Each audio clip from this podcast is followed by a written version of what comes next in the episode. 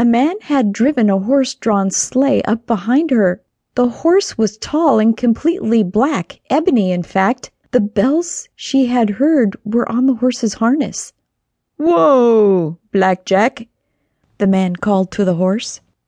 The horse stopped with a swish of its head and a short puff of hot breath from its nose. Elsa was tempted to reach out a hand and stroke the animal's nose. "Hello there! What's a lovely lady like you doing out on a bitter night like this?" The man's voice was gentle. Elsa lifted her cold face and locked eyes with the man. She shook her head in disbelief, then remembered she was only dreaming. The man sitting on the sleigh was none other than Mr. Grant, the young man from the painting above the fireplace in the New York City mansion. "Do you need assistance, miss?" Elsa closed her mouth and smiled. "I was just about to go into this quaint cottage. I hope it has a fireplace where I can warm my hands." The man squinted his eyes. "This cottage? Are you sure you have the right place? Are you looking for someone?" Elsa turned and swept the cottage with her eyes. It was just the sort of place she'd always dreamed of living in. "Yes, I'm sure this is the place."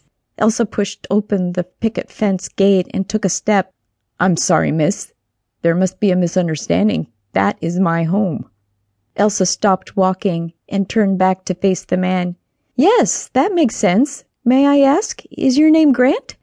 The man's head nodded slowly. "E y yes. How did you know?" Elsa lifted up the object in her hand so Grant could see what she held. His eyes grew wide, but his lips pressed together in a grim line. Just as she was about to turn the snow globe upside down and show him the flakes of snow, he jumped from the sleigh and pulled the globe away from her. "Don't turn it upside down!" he actually hissed. Elsa took a step back, a bit fearful of the man. "Why?" she murmured. "Because it'll take us both back." "Back? Back where?" "Back to New York City. Back to the mansion." Elsa eyed the globe in his hand. "Will it really? Well, at least I know how to end this dream then, if I ever want to." The man stepped closer, reached out and pinched Elsa's arm. "Ouch!" Her eyes opened wide in shock. "You see, this is not a dream. This is real." Elsa's jaw dropped open. "R real. Are you sure?" "I'm positive." He grasped the snow globe firmly.